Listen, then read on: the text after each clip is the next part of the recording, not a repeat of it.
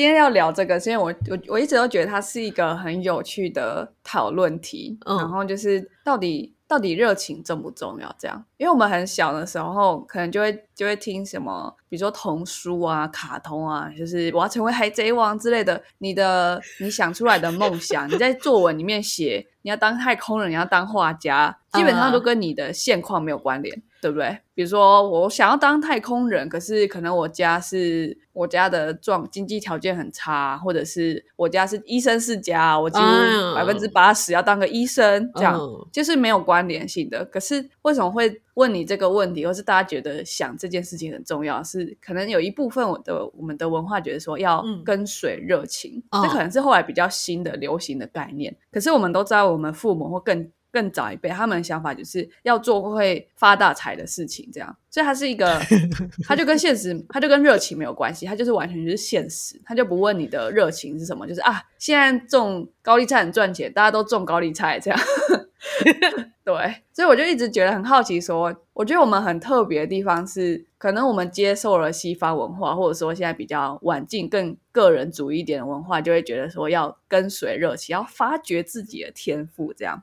嗯，可是其实东方文化它是比较集体主义的，是国家需要你，或者是什么修身齐家治国平天下，一个有一个顺序这样，你要你要一个一个做到这样。他他完全没有，孔子也没问过他的学生说你梦想是什么这样，对不对？可是 对啊，所以我就所以我就觉得说，哎，所以热情到底重不重要？他很他很矛盾呢、就像有你就会到有一些前辈，就是有些人说啊，新创好，去新创工作好，因为你可以同时做很多事情，然后直接上战场这样。可是也会、嗯在大公司的前辈就会说啊，大公司好，一件一件事情慢慢学蹲点，然后学有组织制度，然后看更大的市场这样。然后我就后后来就觉得这太个人经验了，他完全就是 他完全就是那个倒果为因了，对不对啊？因为我在大公司混得好，所以大公司好啊啊！因为我在新创混得好，所以新创好。所以后来就想说，热情重要的人会不会是因为他坚持了他的热情，而且他获得了成功，所以他觉得热情重要。那、热情不重要的人，可能就是他从来都没想过，可是他就觉得哦，我 so far so good 过得蛮好了，这样，所以他就觉得嗯热情不重要。他身边什么追求热情的人都呃饿死啦，什么之类的，这样，我就我就觉得很好奇。对我，我今天所以所以就想要聊这个。好好啊。那你觉得你是属于哪一派的人？那这个我们进完片头曲再来讨论。好，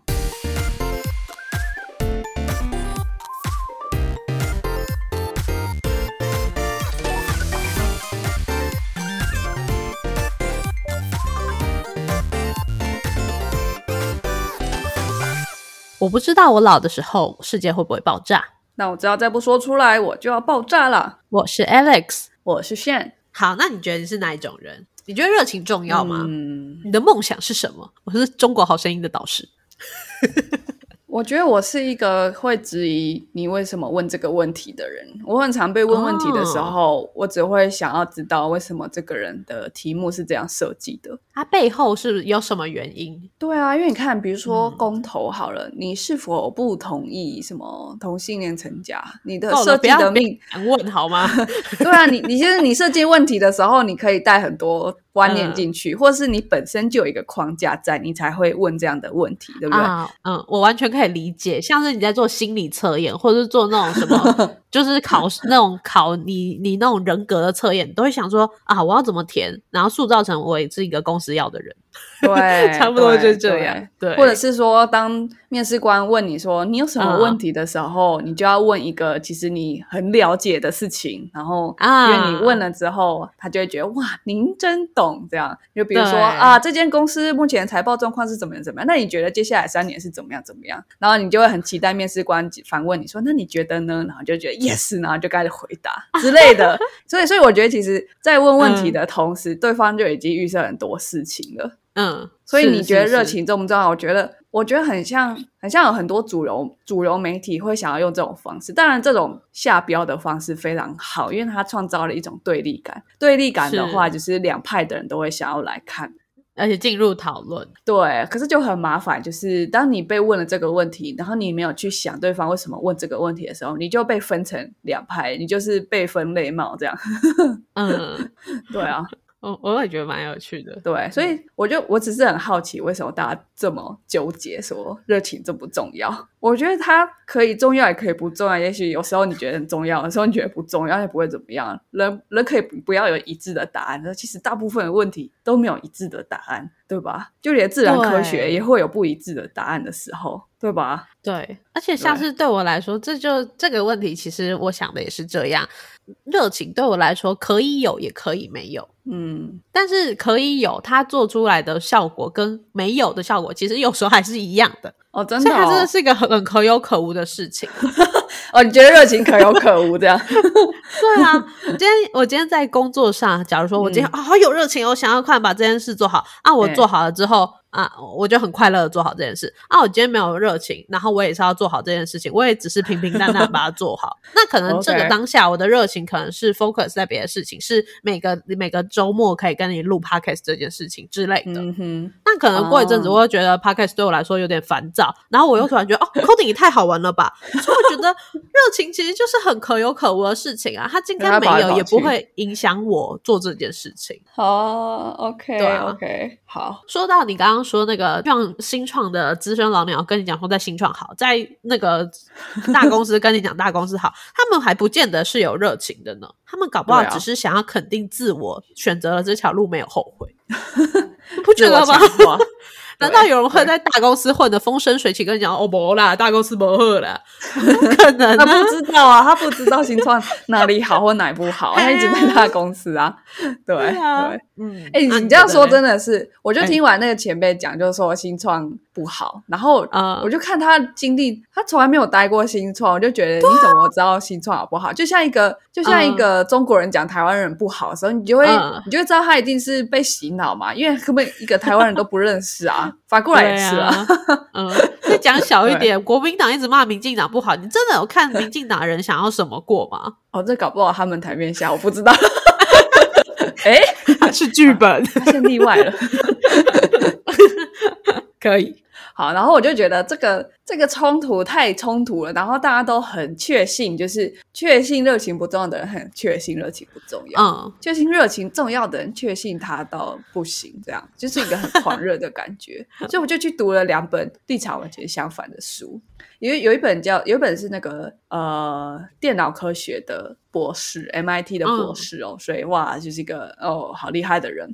然后他就写那那本书叫做呃什么深度职职压力这样，哦还是深度职场力，反正他整本书就会写写说热情不重要。对，反正是反正大部分的书就只有一个主轴嘛。他说热情不重要，那他、嗯他的他的论述是什么？他说其实说热情很重要的人是少数，这样。比如说音乐好了，比如说泰勒斯说他是因为对音乐而热情而成功，可是你就会知道说街头艺人也对音乐很有热情啊。可是他如果全职的话，他就是他可能三餐不继这样。所以他他的举例就是这样，他用统计学概念告诉你说热情不重要，这样。他真的有去统计吗？他怎么没有访问到我哈？他的那个市场在哪里？你跟我讲是美国哪一区还是英国哪一区？这是很莫名其妙，每次都给我英国研究。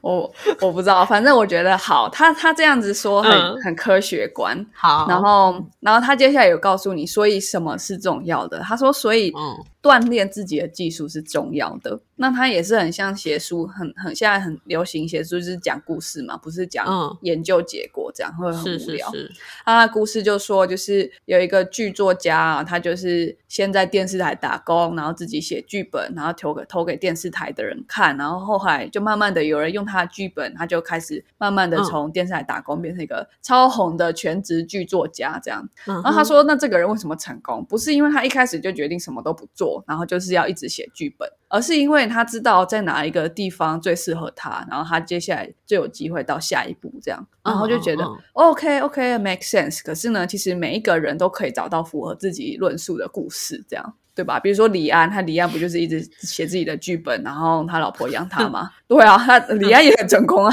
超成功的，好不好？而且 而且应该比较多人听过他。对，好，反正反正我看完之后就觉得 OK，好，说热情不重要的人，我我觉得他是有他说热情不重要的时候，可能是他自己有个人的想法，可是他的嗯研究结果跟他提出的方法论可不可用？我觉得可用，这样。所以像我这种总支持怀疑论的，就可以从这边学到一点。然后，所以我就接下来看了相反的一本书，那本书、那本书叫做呃叫做什么啊？哦，大气可以完成。哦，这本书很有名哎，对就是推荐书单会出现的那一种哎。对，大气可以完成。它很特别，就是每年复笔试不是有都会有一个 thirty under thirty 嘛，然后 forty under forty 这样，还有不知道有没有 ten under ten，我不知道，搞不好将来就会有 one under one 的啊。也 屁啦，这太夸张了，这个宝宝一出生，就超棒。可能只有林林默娘会入选，一出生就不会哭。这个可以耶，我的天啊！不然你也可以说那个在马马厩出生的那个小孩子也是啊，The One。好，反正写，反正发行复笔式的人，他居然自己写书说，大家太嗯重视年少有为了，很特别，对不对？打自己过去的经验的脸嘛，然后啪啪啪的打。他是发行人呢，还有考虑过他的同事吗？对啊，而且他有考虑到我们这些在看富比试排行的人吗？他 没有，他不在乎我们。，error error，他是老了？吧？不对啦，不过他有说哦，虽然他们都很厉害，但其嗯实多数的人都不是嘛，多数人都不是那三十个人这样。是啊，对啊，然后他说，甚至其实从什么脑神经科学来讲，你可能到二十五岁、二十八岁，你的皮质层的什么叶才真的发育好，让你可以嗯理性思考、逻辑推断，不会意气用事。那你看，我们三十岁的时候脑才长好，但是我的杂志就要选 thirty under thirty 这样，没有，他没有这样讲，但他的意思就是说，其实大器晚成比较 make sense。然后他就举例说，比如说 J.K. 罗琳啊，他一开始是就是都不知道自己要干嘛，上课都在发呆，然后然后陷入经济困难，然后也不知道为什么结婚了，然后又又离婚了，这样他就讲他的故事嘛。然后他很晚才才成名，然后嗯他后来也是有提出一些概念，就是他觉得他觉得他们为什么。像人生的黑马，然后为什么大器晚成？是因为尽管他都不知道自己在做什么，然后、嗯但是他们一直都在做自己有兴趣的事情，然后也完全不 care 他在他在这个社会上到底有没有所谓的价值。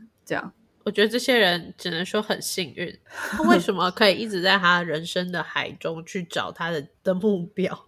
对啊，就是所以他的举例，我我看起来蛮多都是跟艺术文化相关的。那换句话 说，那些人其他的家庭背景都很没有啦，他的他的举例是真的很多人就是整个、嗯整个人生就是一团糟，但他的意思是说，就是这个嗯社会是经过标准化的，对吧？比如说教育要学什么，可是学的学的东西应该要是无穷无尽的。那为什么是国英数字社？是因为它被标准化。为什么是满分是一百？是因为怎样叫学好也被标准化了。但他觉得大部分的事情都是在这个标准之外，尤其是卓越的人本身就在标准之外啊，在标准内做得很好的人就是到一个中上而已，可是上上的人永远都在标准之外，我下下的人也是啦，这样对。好好好吧，好吧，他这样说好像也真的很有道理。毕竟我们认识了非常多，就什么贾博士啊什么，他们也都没有毕业，他们没有在这个标准化的道路走完。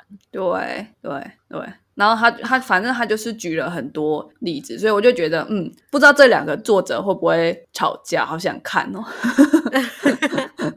对，但但是我我我就我看看完之后，我只有感觉到他们有一个共同点，就是好了，一个觉得热情不重要嘛，一个觉得热情重要。但是不管你觉得热情重不重要，你要做的事情就是要持之以恒。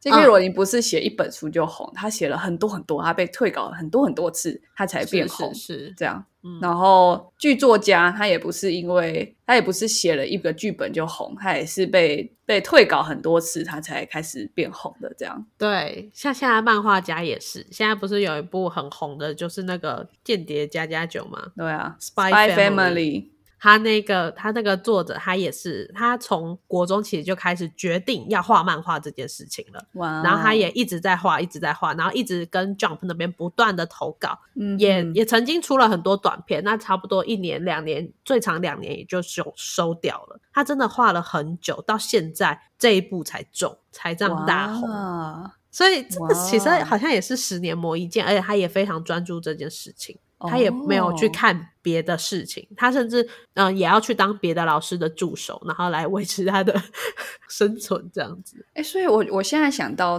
聊到这边，我大概有两个小心得。一个心得就是，你不管热情啦，不管热情不热情，你只要有嗯办法让你很专注就好了。有些人要很热情才可以很专注嘛，有些人觉得啊不行，我有饭吃，我才可以很专注。你就是要很专注，然后很投入，你才可以一直做某一件事情。然后成功就是在你把一直投入，一直投入，就像签乐透一定要包牌一样，你要一直去创造那个嗯机会，它才会在其中之一成 成功嘛。成功本来就是一个几率啊，所以你要一直投入，你才会有成功。你你这个第一个小心得，我觉得的确听起来真的比较正确一点呢。如果有一本书，他说你必须要有热情做这件事情才能成功，跟你必须要专注做这件事情才能成功，我会买你这一本哦。好，我来写书好了。比比较正常嘛，就是因为你不专注，一定不会成功啊。没有人这样这样这样然后成功的啊，一边一边看动画一边写功课，然后一百分签热透小天才吧每天都去签呢、才会才会中哎、然后每天都要努力梦那个梦中有什么数字啊，收集起来就看那个，哎、他们是很辛苦的呢，嘿啊。所以、嗯我觉得你这本书不错，你这个第一个心得我买单。好，那、你第二个心得。好，第二个小心我好像有点忘记了，可以 可以，你太我可能不专专注了。注这样。好了，我我我大概有想到另外一件事情，就是我觉得我觉得大家很想要给成功一个一个道理，对，嗯就是它好像要有因果顺序。可是我后来很喜欢的一个概念就是，其实这个世界是无序的。比如说法律它嗯是人造的，如果你把法律拿掉，这世界就是一团乱。它现在没有那么乱，但它其实还是有很多犯罪。但是因为大概有一个法律的形状，所以大概建立了社会的形状这样。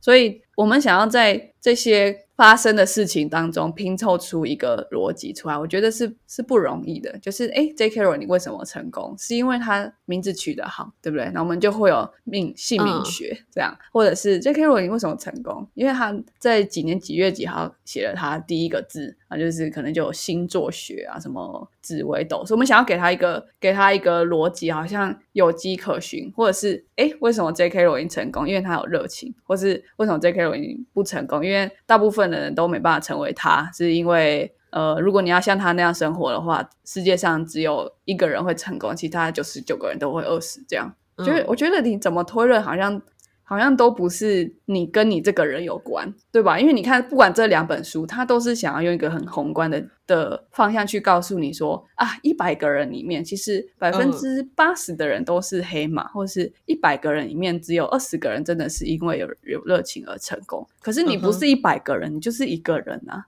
所以你真的 对不对？所以你你觉得热情重要，那它就重要。你觉得嗯热情不重要，那它就不重要，你就去想办法做你觉得会会发大财或是会很幸福的事情，这样。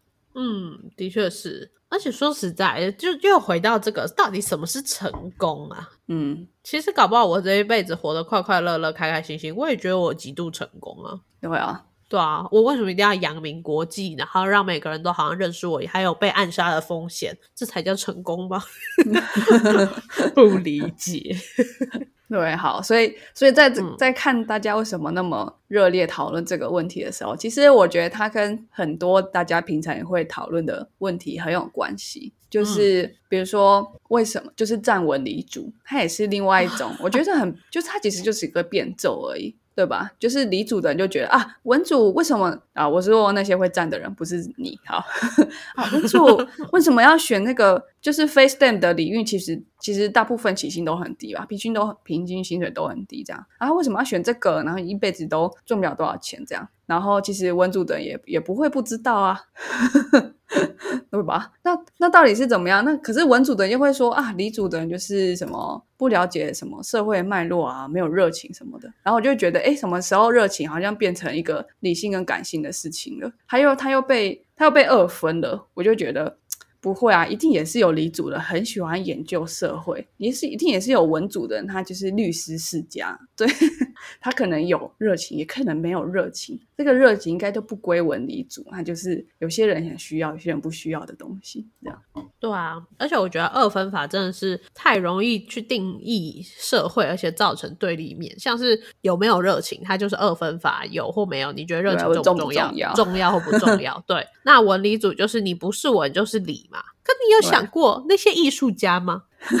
你有想过医科吗？对啊，你想过呃，我不想医科现在会广义的被先分成理组，啊？那？你真的有想过？你真的有想过艺术家吗？他们在 painting 的时候，他们在弹钢琴的时候，他是哪一组的？你可以告诉我吗？不行啊！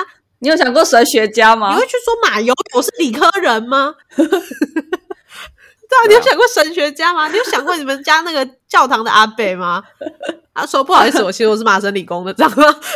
奇怪哎，我觉得大家太喜欢去定义二分法，然后去占一些什么事情，然后最后还延伸到热情这个身上，不是吧？这个很怪啊！啊，像是他有有个科学怪人，他他去研究化学，然后会哦、嗯那个冒泡泡，他会很开心，这是他的热冒情。泡泡真的太刻不行吗板印象。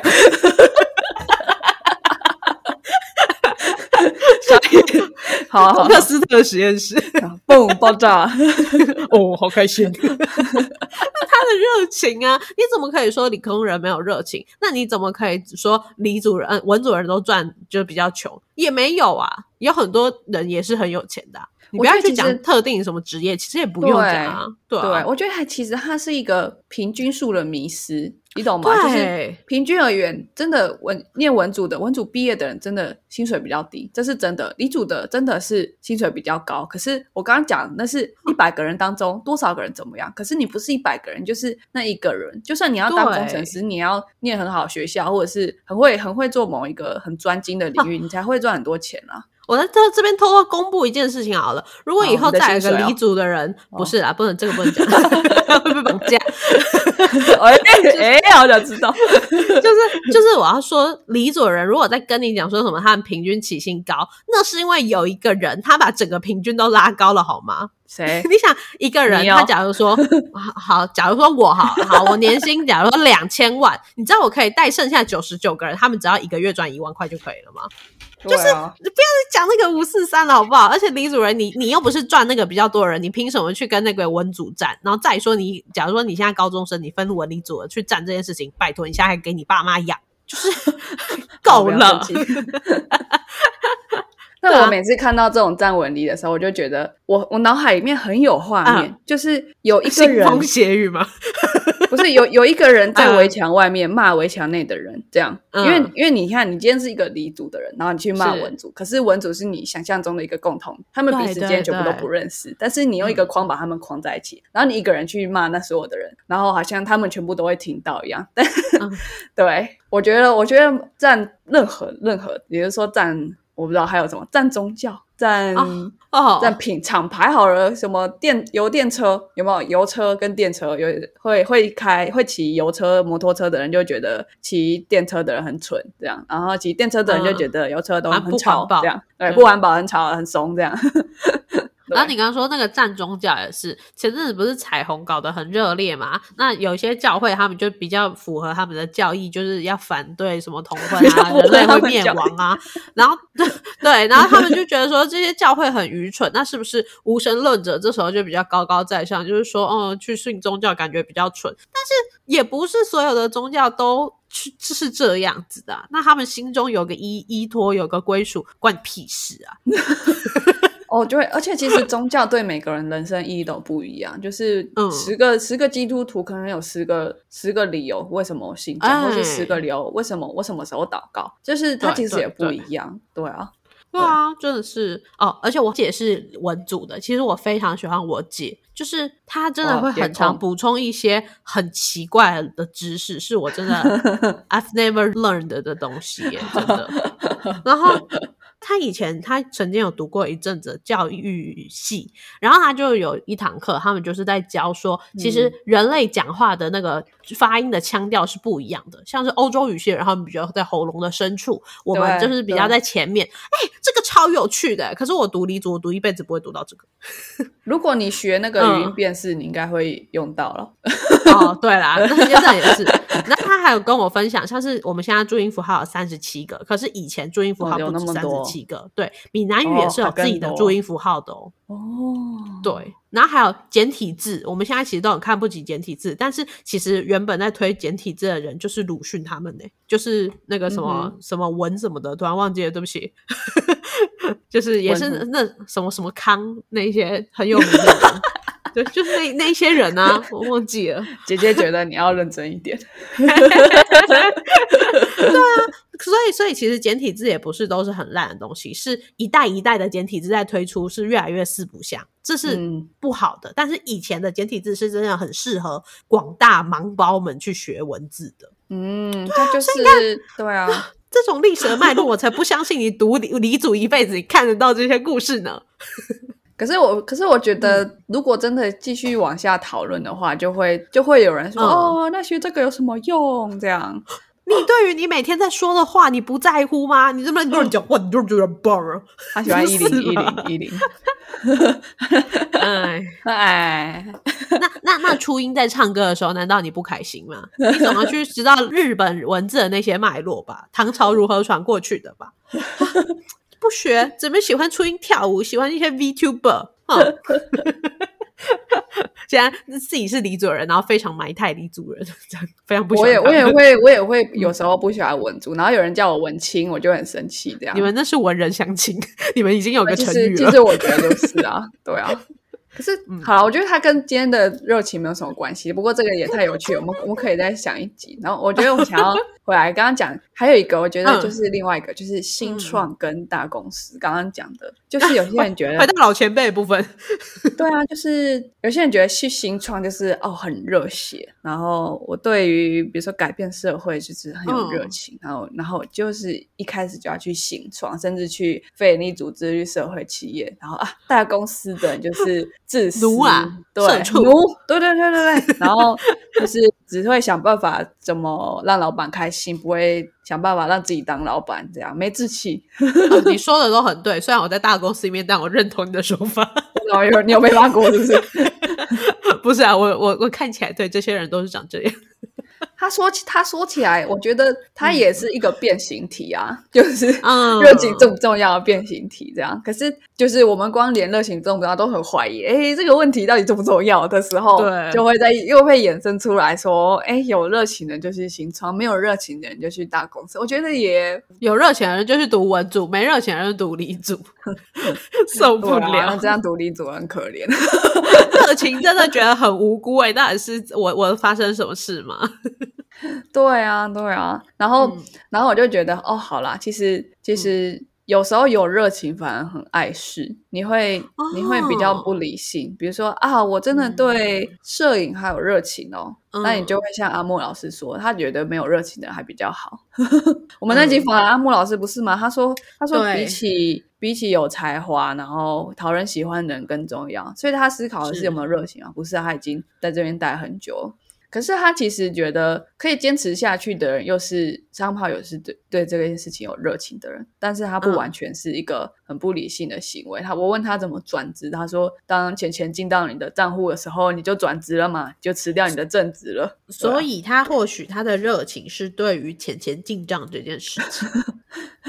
所以我觉得其实它是一，虽然词汇词语是一个词，但它概念是很流动，它是它是没有嗯边界的。这是一个我觉得哲学最好玩的地方，就是当你讲了一个词语，或者是你提了一个命题的时候，你就把很多思想是限制在一个框框里面了。哦，是是是，就是这样，比如说你想到热情，那那是一个中文的概念，然后你就会想象到它啊，它连接到比如说念文组啊，它连接到 艺术创作，它连接到去新创公司之类的。可是如果今天不是热情，它是我把它拆开来，拆拆解来讲，是一种持之以恒的态度。好了，那你就不会觉得它只能在新创里面啦，还可以在大公司啊。那如果今天说热情是一种让你心情澎湃的感觉哦，吃东西也可以啦，睡觉也可以，我不知道打电动也可以啊。那热情就不会那么高大上这样。对，睡觉是真的会有热情哎，就是当我忙完了一天，我要上床的时候，我真的会很开心哎，床，我还会跟我枕头说话，睡觉，枕头，我来睡你了这样。哦，好舒服。然后说回刚刚在职场上的热情，我真的也觉得说热情这件事情，有时候是你自己发现的。像是你的工作不可能每天都是单一的，也许我今天在 coding 的时候找到热情，也许我今天在报告的时候，我对于每次上台都很爽，因为我在 show off 我的东西。OK，我好不好是对这个有热情，就是热情是可以一直切换的。那你在新创也可以找到不一样的热情，在大公司也可以找到不一样的热情。像是如果说是炫的工作，你以前有协助订便当，搞不好你会对订便当很有热情啊，就是因为自己可以决定今天要吃什么，这是一件很开心的事情哎。对，其实我在那个很无聊的事情里面找到了一个它的意义，这样。其实有时候，其实这两本书都有一种都有介绍这这件事情，就是你要持之以恒，然后你可能一开始就做你喜欢的事情，可是你做久会无聊，那你还是需要在无聊事情中找到热情。或是 另外一个，就是热情不重要的人，他觉得你就是先做了你很会的事情，然后当你有成就感的时候，你就会热情。那就一样东西啊，大家根本殊途同归，对吧？所以，所以我觉得其实他不管讲重要不重要，都是就是专注吧，就是你找到一个可以让你很专注、很长期投入某件事情的方法。但我但我觉得那个深度职场里有一个很好的概念，就是他说，因为大家他为什么要写这本书，是因为。嗯，虽然热情是扮演了一种动力的存在，嗯但是它太被高度吹捧了，以至于反过来大大家觉得，当我今天找不到热情，我的人生就没有方向。那他觉得这样是可怜的，学者就会慈悲人世间，这样学者就会想要做研究，告诉凡人说，没有，其实没有你想的那么重要。根据我的统计，巴拉巴拉巴拉，这样对，可以可以，我觉得我觉得这个结尾很棒，至少如果你还是热情教的人。你可以，当你失去你的热情的时候，你可以有一个平衡一点的感觉。对对，不过我确实是身边会有一些人，他会觉得说啊，我就是对这件事情没有热情，那他就他就不去开始做任何事情。那我觉得开始是跟热情无关的，就是那个叫懒。对啊，就是有有人犹豫不决啊，什么之类的，这样。就像我做 podcast，我一开始也没有觉得我要做 podcast。我只是只是因为我的好朋友说要做 podcast，然后很无聊，我就觉得要做 podcast。对他，就做一做就觉得，哎，真的是养成一个奇怪的习惯，很好玩。然后就觉得，也许我其实对他有热情的这样。可是如果一开始就觉得啊，我对他没有热情呢，就是觉得热情重要的，就是啊，我对他没有热情，好像他是一个热情雷达这样。哦，还没做过，做都没做过，我就决定，我就确定我对他没热情。我觉得这不合理了。对，那或者是热情不重要的人就会啊，做这个可以赚钱吗？这样，嗯，对。而且我们其实也有是有遇到撞墙期的，在我们很初期的时候，就算一开始有热情，多多少会被消磨。我说，就是我们撞墙期的那时候不是有消磨嘛，所以我们改第二季换了一点点方向。我觉得那个热情是真的找回来了。嗯哼，对啊，那一样啊，就是在做 podcast 的这件事情上，一开始我是很有热情，后来消磨一点，现在又涨更多了。那那你在你不管在哪里做什么事情，其实也都是可以这样的。对啊，对吧？那会不会今天没有热情的时候，其实你再盯一下，这件事情就会变更好？所以热情到底是一个很重要的东西吗？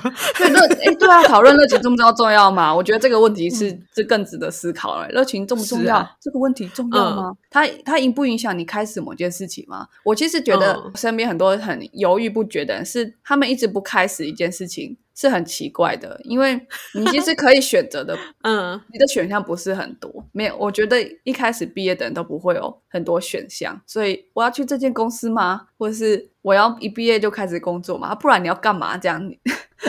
你也没有多吗？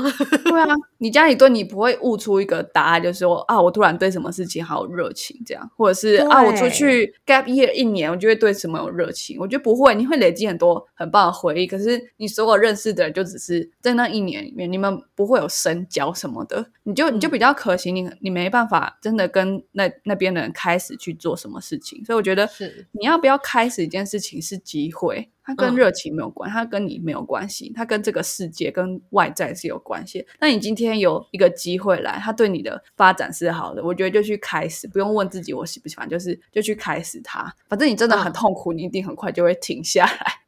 对我要，对，然后再用那种烂话来跟我，再来来安慰自己就好，就是反正大器晚成也没关系啊，我可以就是找到自己想要做的事情就好啦。对啊。可是你，我觉得不管那这两本书，这个对立的两个作者，他们的故事里嗯面没有一个人是一夜致富，都是持之以恒这样。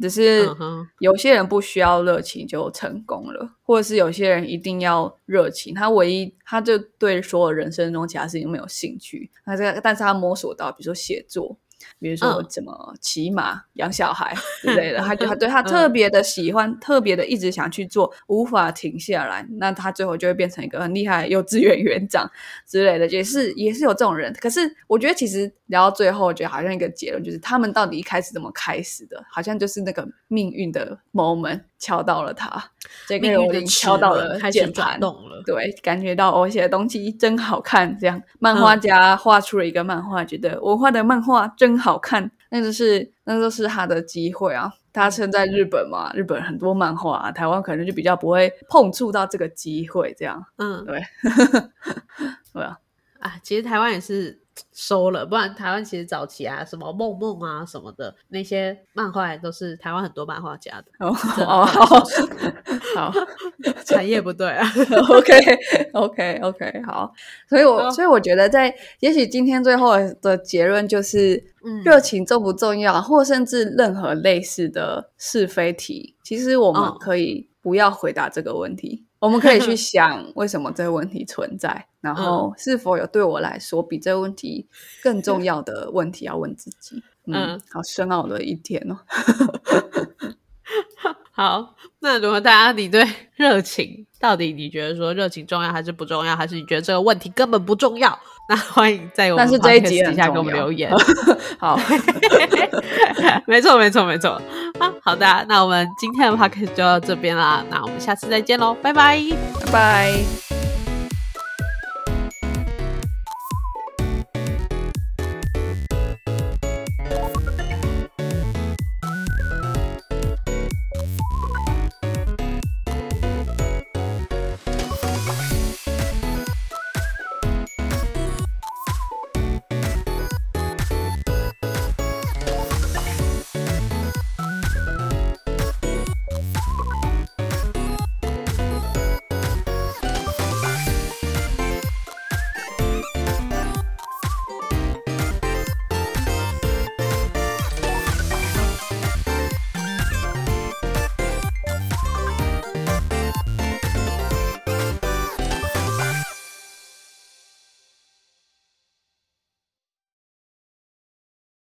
哇，今天聊完口好渴哦，请我们一杯真奶，让更多优质的内容准时送到你手机里吧。